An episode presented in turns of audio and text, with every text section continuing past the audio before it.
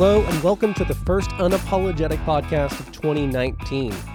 It's been a, a big break since we have been together. Uh, my daughter has had some some health issues, which put me uh, away from home for, for several weeks, um, and just without the time or really energy, honestly, to uh, to record an episode. So thanks for bearing with me. Uh, I know for some of you had mentioned that was kind of different since in about three plus years I'd missed uh, maybe about four episodes. So I'm hoping to get back to a regular cadence here in 2019. And we're going to kick it off with something kind of New Year's resolution uh, 2019 uh, themed.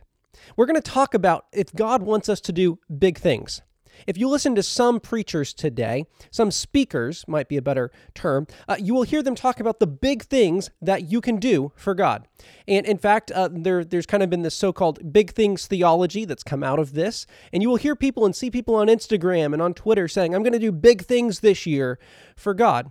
And so I, I, want us to kind of deconstruct this and think critically about it because I think while sometimes it's well intended, um, there are several things that may not be so well intended and, and honestly may be some traps that we might fall into if we, we are concerned with doing big things for God.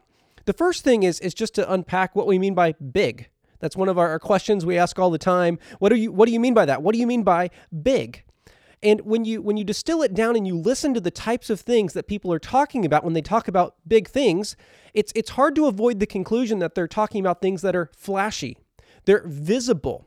Now, they might also have high impact. They might affect a lot of people. But I don't think you can separate out the flashy and the visible and the, the kind of all eyes on me, all eyes on the big thing I'm doing sort of sort of dynamic even if there is a large impact. And we'll talk about impact more later. But one verse that comes to mind is from Proverbs 13:7, which says, "A pretentious, showy life is an empty life, and a plain and simple life is a full life." Now, I'm not trying to say there's a direct correlation here, um, but I do think there's a principle that the Christian life oftentimes is kind of an unadorned life. It's not necessarily a flashy life. If you look at a lot of the, the notable biblical figures in biblical history, some of the people that get spotlit, even in the Gospels, did not do showy things. They didn't do big things. And nowhere in Scripture are we told to do big things in and of themselves. Now, God might do big things. He might even choose to do them through us, but we're not told to seek big things. If big is defined, and I could be wrong on how I understand people using this term, but if big is defined in terms of flashy and visible uh, and that sort of thing, no, we're, we're not to seek that. In fact, the Gospels paint the opposite picture almost, where the acts of righteousness we do, we should not want people to uh, have their attention drawn to. We should not be wanting to hold them up. But often we, we hear people say, well, let's do big things, and then let's tweet about the big things we did. That's a lot of focus on me and I and the big things I did. And, and it doesn't necessarily define uh, big in terms of the kingdom. But also, where does that leave contentedness? Where does it leave the person who is who is comfortable and good and finds satisfaction in being contented with what they have, the life they have, the ministry they have, the continual acts of faithfulness that they are exhibiting day in and day out? Why isn't that good? Why isn't that actually something we should strive for? Now, I want to make a caveat. Is it a bad thing to say, I want to reach a thousand people this year for Jesus Christ? No, it's not, but I think it's really hard to do that and not also focus on the I part. What would it look like instead to say, I want to see a thousand people reached for Jesus Christ? That will probably make me more likely to join arms with other people, to rely more on the Spirit. But if I am saying, I want to reach a thousand people for Jesus Christ, I, have I've actually brought something uh, under my control, or I think I have, that's actually under the Spirit's control, and that's salvation. But I'm also putting the emphasis on me and myself and this number. And you can probably be sure that I'm going to tell people about it when I did it. And all of those things in and of themselves might not be bad, but we're also uh, people with sinful desires and, and sinful hearts. And you put something that's big in front of a sinner, and it becomes about them, and that's dangerous. So I think that's another thing for us to think through is one, how does this fit with contentedness? But two, is this actually something that appeals to a sinful side of me as opposed to a righteous side of me? We can take good things and turn them into bad things. Our sinful hearts are really good at that. And so, if we're focusing on big things, I think we have to be very careful about where our hearts are at. But I also think about uh, Paul's passage in Philippians 4 uh, 11 through 13, which is often used to say, like, we can do anything because God gives us strength. And really, what he's talking about is contentedness in lack. And what he says is, I'm not saying this because I am in need, for I've learned to be content, whatever the circumstances. I know what it is to be in need, and I know what it is to have plenty. And I've learned the secret of being content in any and every circumstance. Whether well fed or hungry, whether living in plenty or in want, I can do all things through Christ who gives me strength. So what he sees is, it's not necessarily about doing big things, it's not about doing small things, it is about contentedness in Christ. And we'll look at some other passages later that talk about faithfulness in Christ. But he's very content with where he's at because even in his prison situation, where he's writing this letter from, he's able to share the gospel. And that is actually accomplishing big things in the kingdom of God. But if you hold that up next to the, the so called big things people are often talking about today, a house arrest situation being strapped to a guard that you then get to share the gospel with is not a big thing. And yet, that is a huge thing in the kingdom. So, once again, what do you mean by big? Does it fit a biblical and biblically shaped conception of big? But here's another question Why do we think we will know the impact of our decisions? Why do we think we will know the eternal impact of what God is doing through us? That's something that, that we're not guaranteed. And often, some of the, the people that had what seemed to be small acts, not big things, but small things, what, what came of that later on is huge. And we don't know what a decision uh, that we make now will be grown into by God over 500 years, over 50 years, over five years.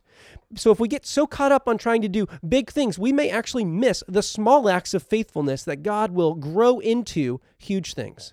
And I'm not saying this is what the bread and fish uh, sort of uh, account was, but consider the fact that what seemed small to the people that were there when they had their two fish and several loaves, God used to transform into something large. Well, God can do the same thing with our small acts of faithfulness. But another point that's often missed when we talk about big things is that God is more concerned with how we do what we do than what we do.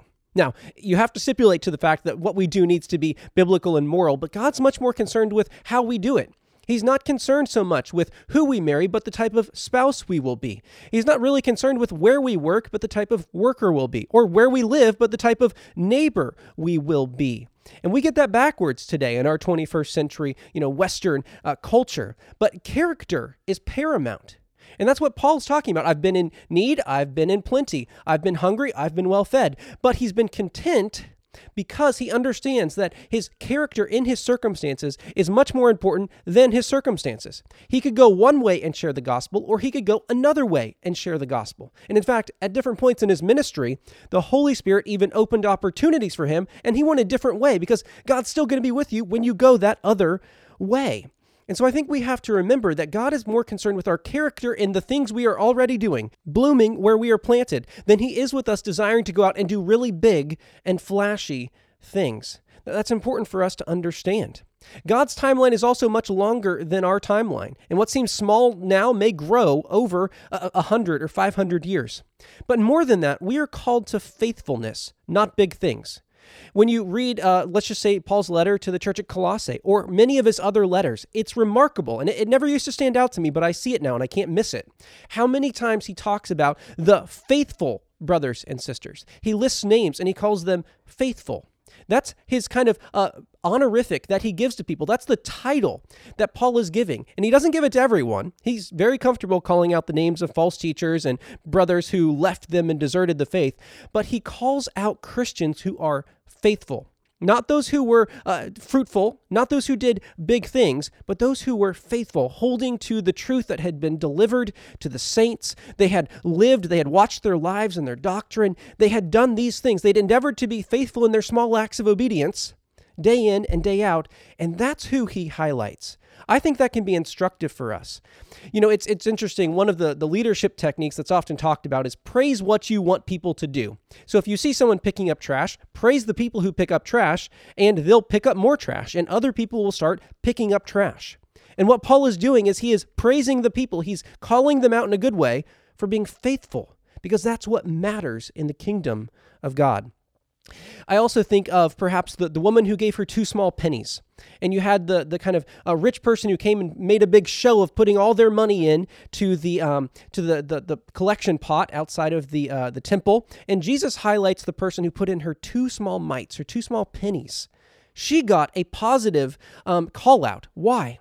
Because of her faithfulness. It wasn't a big thing that she did. I mean, it was big for her, but none of us would look at that and think it's big. It doesn't fit with the big things theology, but it was a remarkable act of faithfulness for her. And so it's it's easy to not watch our life also and make excuses for sin if we think we're doing big things. I mean, consider a lot of the pastors who have fallen and said, well, uh, people were getting saved, people were getting baptized. You know, it's okay that I yelled at all of my staff all the time. Or it's okay that I was a drunk because, hey, people made decisions. And I'm not saying, though, that people who are intent on doing big things for God are immoral people. That's not my point. My point, though, is there's a big ditch to fall into there, where if we think we're doing big things, and once again, big things according to whom, um, it can be easy to excuse uh, unrepentant sin in our life because, hey, look, we're doing big things. But here's another point, and this this dovetails just very well with what I was just saying. It's actually God that brings forth the effort and the desire and actually the works themselves in our life. So people think they are doing big things if people are getting saved. They're not. The Holy Spirit is doing big things. He happened to use you as a vessel. And if we understand this correctly, it's remarkably humbling. And I think we'll talk less about us doing big things and we'll talk much more about God doing big things and happening to let us participate. Because that's what it is. It's actually an act of grace that God lets us participate in the big things that He is doing. So let's look at Philippians 2:12, which says, "So then, my dear friends, just as you have always obeyed, not only in my presence, but even in my absence, continue working out your salvation with awe and reverence." But the sentence doesn't end there. For the one bringing forth in you both the desire and the effort for the sake of his good pleasure is God. Do everything without grumbling or complaining, so that you may be blameless and pure, children of God without blemish, though you live in a crooked and perverse society, in which you shine as lights in the world by holding on to the word of life, so that on the day of Christ I will have a reason to boast that I did not run in vain or labor in vain. There's so much there that's of note. But isn't it interesting that Paul says, yeah, work out your salvation, work it out with fear and trembling. However, the one that's bringing forth even the desire and effort in you is God. And why is he doing it? For his good pleasure. So, what would it look like if we reframed how we think about these things to say, even the good things I do, and even the desire to do the good things I do, is because of God? I can't take credit for them. Yes, I am working, and God gets the credit because, like he says here, God is doing it for his good pleasure. Salvation is from the Lord, it is for God's glory, not ours, and we are saved to work for the glory of God we don't even get to take credit for our good works. The only reason we actually can do good works is because of the work of Jesus on the cross, not our work, when our works would have put us in hell. And more than that, the reason we do good works now is because of God's Spirit working within us. Once again, not something we can take credit for. And all of this should lead us to be humble. And I think that's really important for us to understand. If we're focused on big things, it's really easy to not be humble. And yet, that is a biblical characteristic um, that is upheld, not big things. But more than that, big things, if that's what we're focused on, can lead us to be too pragmatic and compromise the truth in a way, what I what I just mentioned about people not watching their life and their doctrine is a form of this, right? Where people are saying, "I'm doing big things. People are getting saved. People are coming in the door. So it's okay if we compromise over here." Now that might be a personal compromise, or it might be a church compromise, where churches are compromising on biblical sexual ethics, or the authority of Scripture, or the inspiration of Scripture. Two truths that go together, all because well, people are coming. They're coming. Well, what are they hearing? Well, they're now hearing a compromised gospel. That's not a good thing. So we have to be careful that we're not pragmatic if we're searching to do big things, which, once again is probably not a good idea. But the other thing is, big things theology is a foreign concept for most of Christian history. Read people in the first century who are being persecuted and killed. They're not concerned about doing big things, they're concerned about glorifying God in the small things. Read people in the Middle Ages. They've probably overcorrected from doing big things, and it's too many acts of personal piety now. But my point is, you will not find this big things theology except in a um, kind of American dream, westernized Christianity that's more inward focused than it is outward focused. It's more self actualization focused than it is God's glory proclaimed to the nations and, and seen for eternity focused. So we've got to be very careful there that we, we realize, and, and maybe we don't know enough church history to realize, but we need to, to realize this is a foreign concept, and that should give us great pause.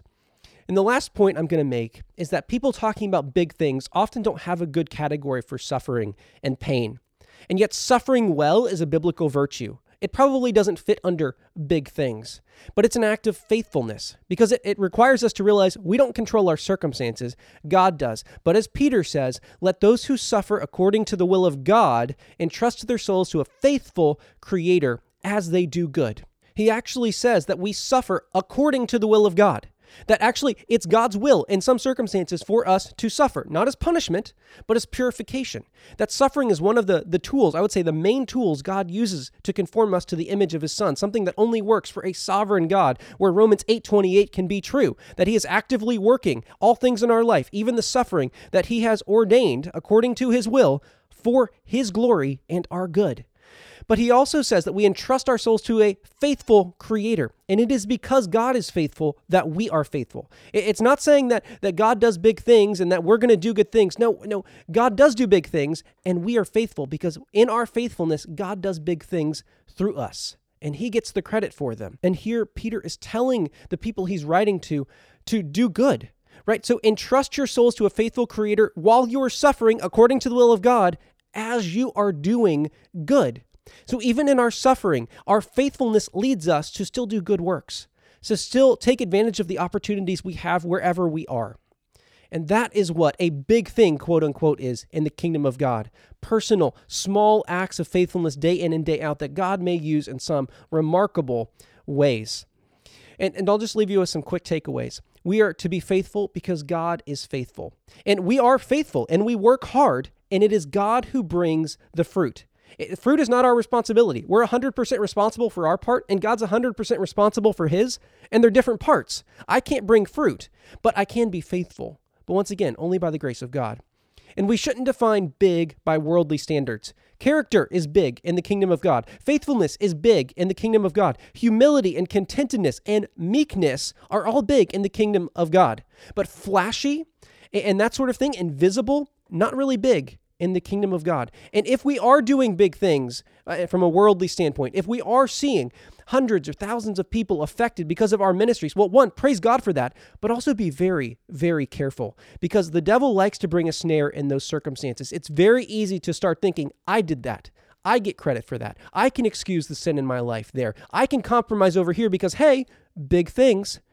It's so difficult and dangerous because of our sinful hearts when God entrusts us with more. We should want to first be seen faithful with little. And a lot of the times, the people I see focusing on big things, they're not reading their Bible each day. They're not taking advantage of the, the small opportunities to share the gospel that are presented. They're not concerned with rooting out sin in their own lives, but hey, they want to go do big things. Well, if you want God to entrust you with a lot, once again, hopefully for His glory, not your own, be faithful with the small things God has entrusted you with. And perhaps one good question we can ask ourselves, kind of as a check on our heart, is Would I be just as happy, just as joyous, uh, just as excited if God did this quote, big thing through someone else? And if all I did was live my life quietly in, in routine acts of faithfulness, blooming where I'm planted, would I be just as happy and just as content? And if the answer is no, then I think we have a heart problem. So in 2019, let's not endeavor to be big or necessarily even to do big things, but let's endeavor to be faithful and to spotlight our big God. Well, I am looking forward to another year, Lord willing, of podcast episodes and new content. As always, if you have questions or suggestions, I would love to hear them. I hope it's been helpful, and I'll plan to talk with you next week on Unapologetic.